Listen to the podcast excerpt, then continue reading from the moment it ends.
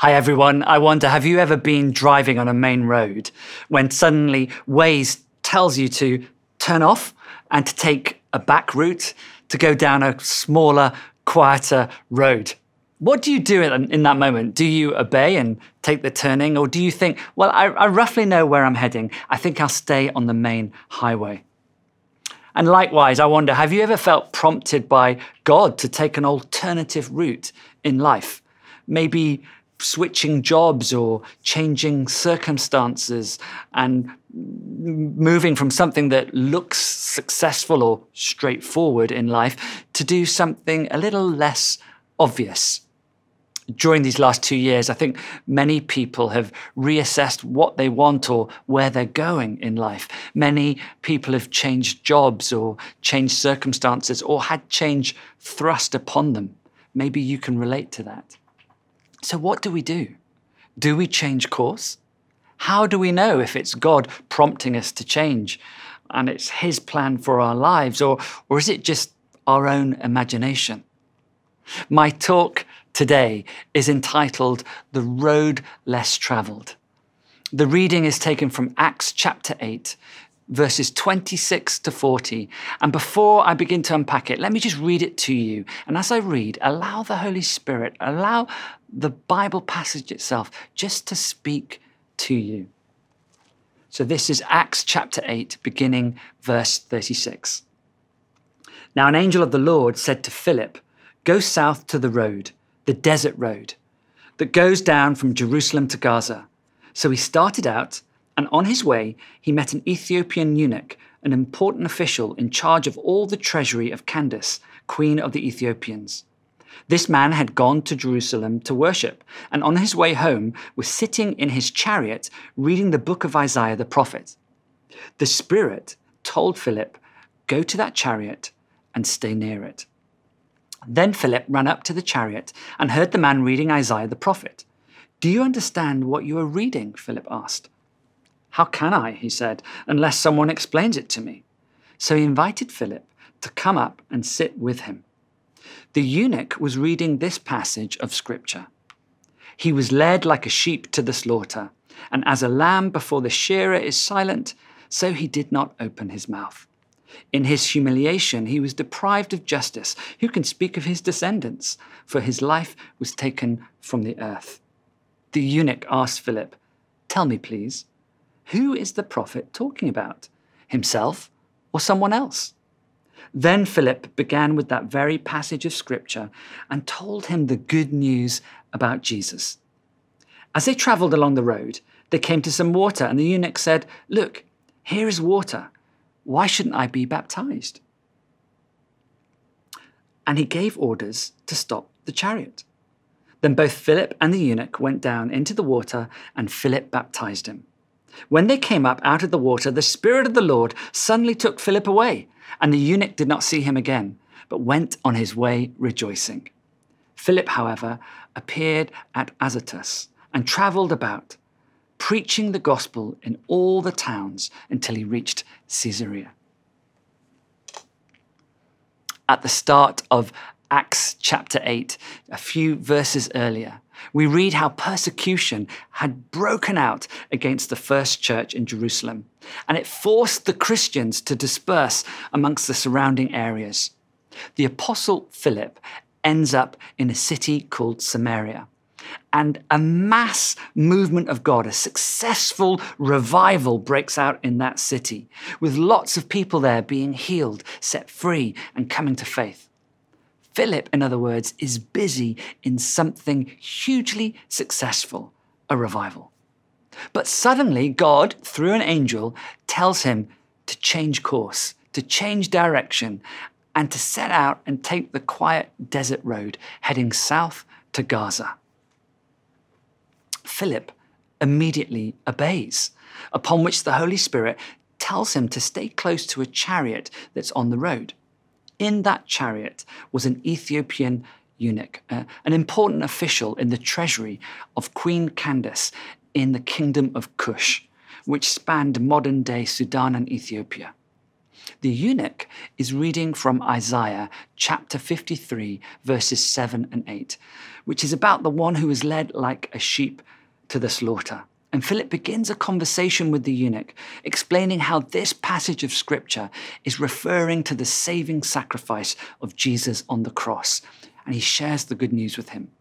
When they come to some water, the eunuch asks to be baptized, which Philip does before he's taken away miraculously by the Spirit, and the Ethiopian goes on his way rejoicing. What an amazing passage! What an extraordinary story. What does it tell us about taking the road less traveled? The first is this obey the Lord even if it seems he's asking you to leave something fruitful and to take the road less traveled.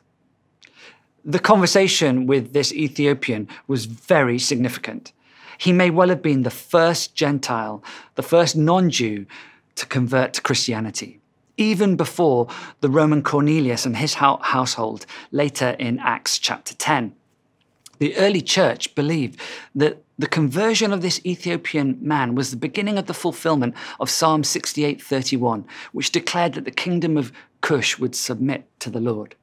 They believed this treasurer returned to his home nation to preach the gospel in Cush, and as a result began what eventually became the Ethiopian Orthodox Church, which today has over 36 million people in it. And he was probably the first person to take the gospel to the continent of Africa. Today, there are more Christians alive in Africa than any other continent on the planet. So, in other words, this ended up being one of the most successful conversations for the spread of the gospel ever in history. But at the time, it must have looked and felt like a serious diversion or detour for Philip. It had meant that Philip had to give up and leave what had been the most fruitful thing in his ministry and his life up until that point a revival in Samaria. And then take this quiet desert road leading to nowhere. In other words, you can trust that Jesus sees the bigger picture for your life, even when you can't. Now, you might say, yes, but how do I know if it is God telling me to take the road less traveled, or whether it's my own imagination or thoughts. Well, I, I, want to say this to you you can relax. You are not going to miss it. If it is from God, He will make it really clear. You know, just this past week, I, I was driving somewhere using Waze, and it seemed like Waze had stopped talking to me. I wanted Waze to tell me whether I was still on the right track or if I had to turn, as I, I didn't really know where I was going. So I, I, checked the 4G connection on my phone. I, I checked the speakers. I, I tried to see uh, if the connection was still intact. But then I looked again and I saw that I still had another 10 kilometers to go on the same road before the next turning. You see, if it seems like God is silent, or he's not speaking to you right now, or he's not answering your questions about direction in life or a decision, well, that doesn't mean that you've lost connection with him.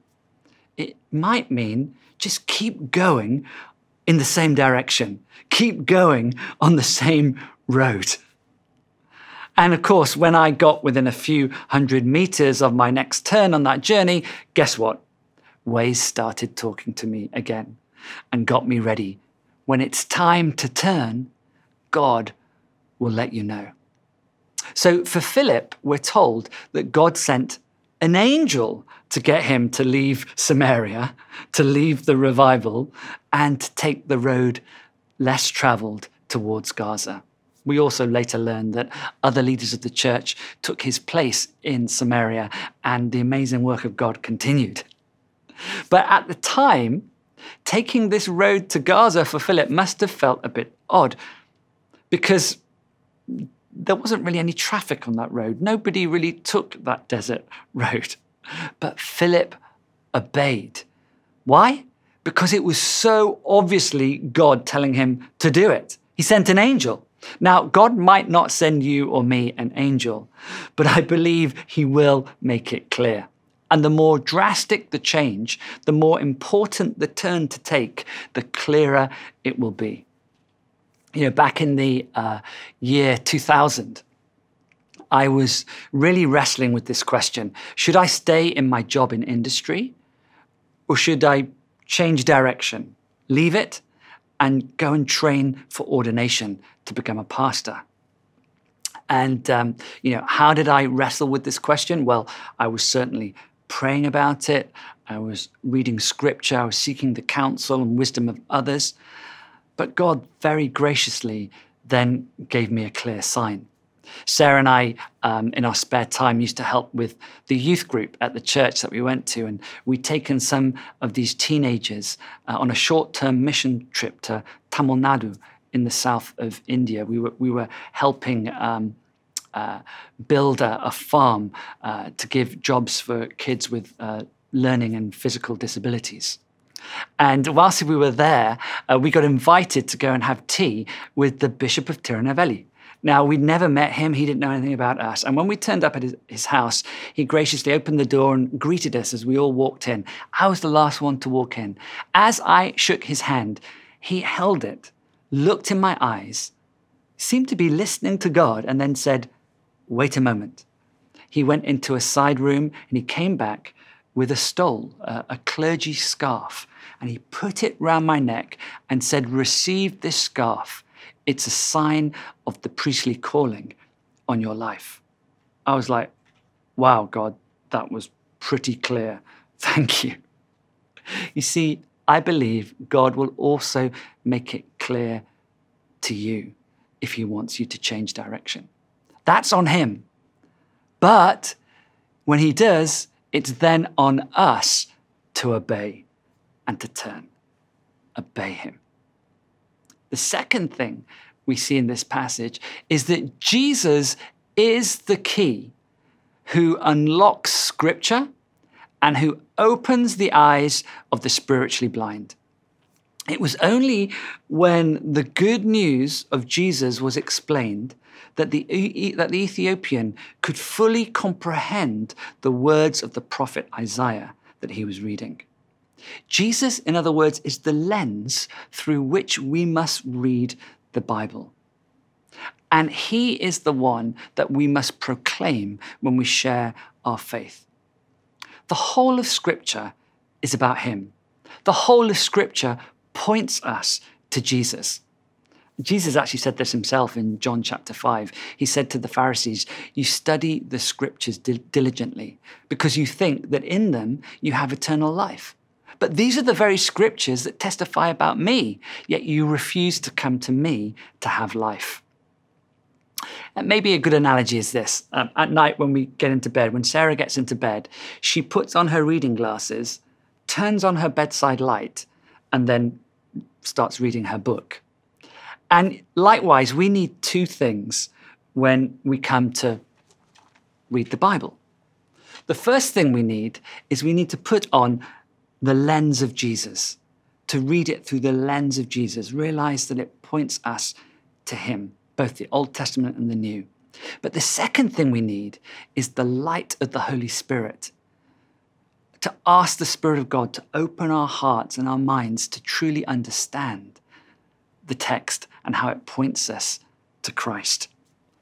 It was D.L. Moody who said, trying to read the Bible without the Holy Spirit was like trying to read a sundial at night. So, as you open your Bible or open your Bible app on your phone, just pray a simple prayer. Ask the Spirit to come, to open up our understanding, our eyes, to read the scriptures with faith, and to see how it points us to Jesus and you'll really reap the benefit. And you'll hear the voice of God, and it'll help you make those decisions about direction in life. Do you know, in Isaiah chapter 31, verse 4, it talks of uh, how as a lion growls over its prey. That word for growl there is in Hebrew is hagah. It's the same word used in Psalm 1 when it talks about the person who meditates, Hagah, over the law of the Lord, over the law of God, Scripture. In other words, in Psalm 1, the meaning is more than just meditate. Like we don't just mm, think about Scripture. But as uh, we uh, ask the Spirit to open up the scriptures to us. Like a lion, we will chew on the word of God. We will digest and be fed by the word of God, and we will growl and purr in delight. And God will show us the way. The third thing we see in this passage is that when we become more like Jesus, we end up doing things for Jesus and we do the sort of things that Jesus did.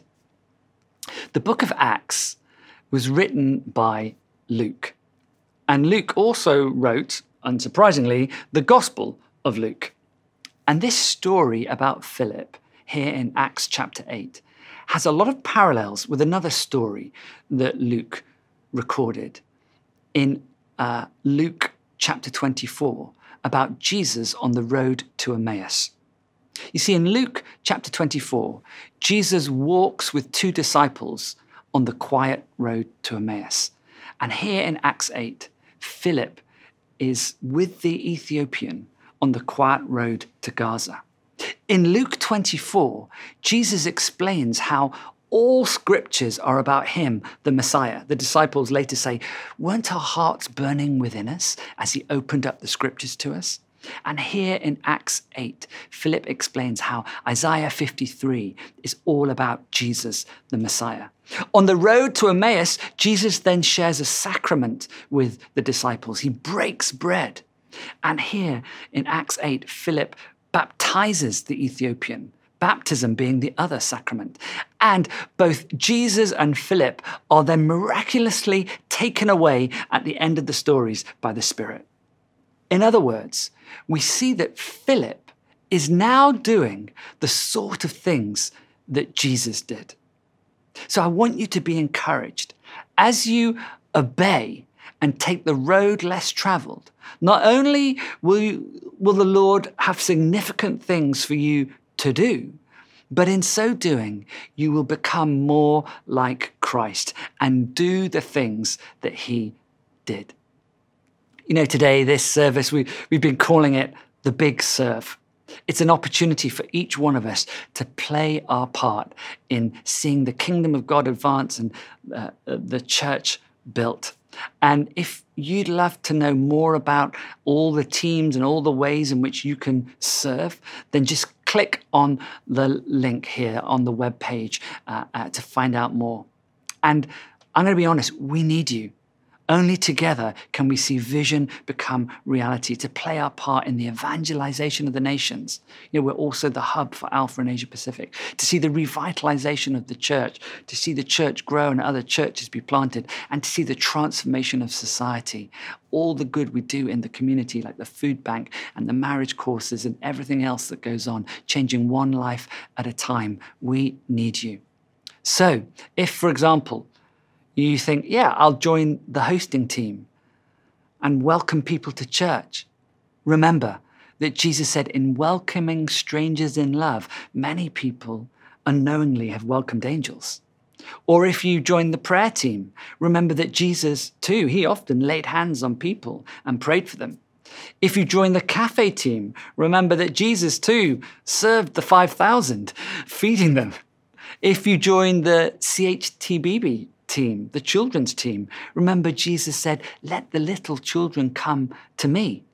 And if you volunteer to be Bintang Bear, remember, Jesus said that he would bear our sins. Okay, bit tenuous. Okay, apologize. But whatever you choose to do, maybe the worship and production team or, or however, know that you're doing the work of Jesus. We are his hands and feet.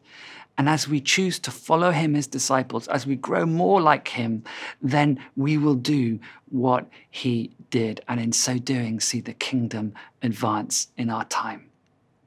Amen. Why don't we pray right now and ask the Spirit to come and speak to us afresh?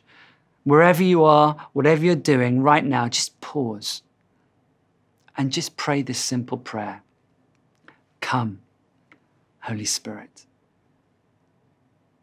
Would you fill me again with your presence? The presence of God.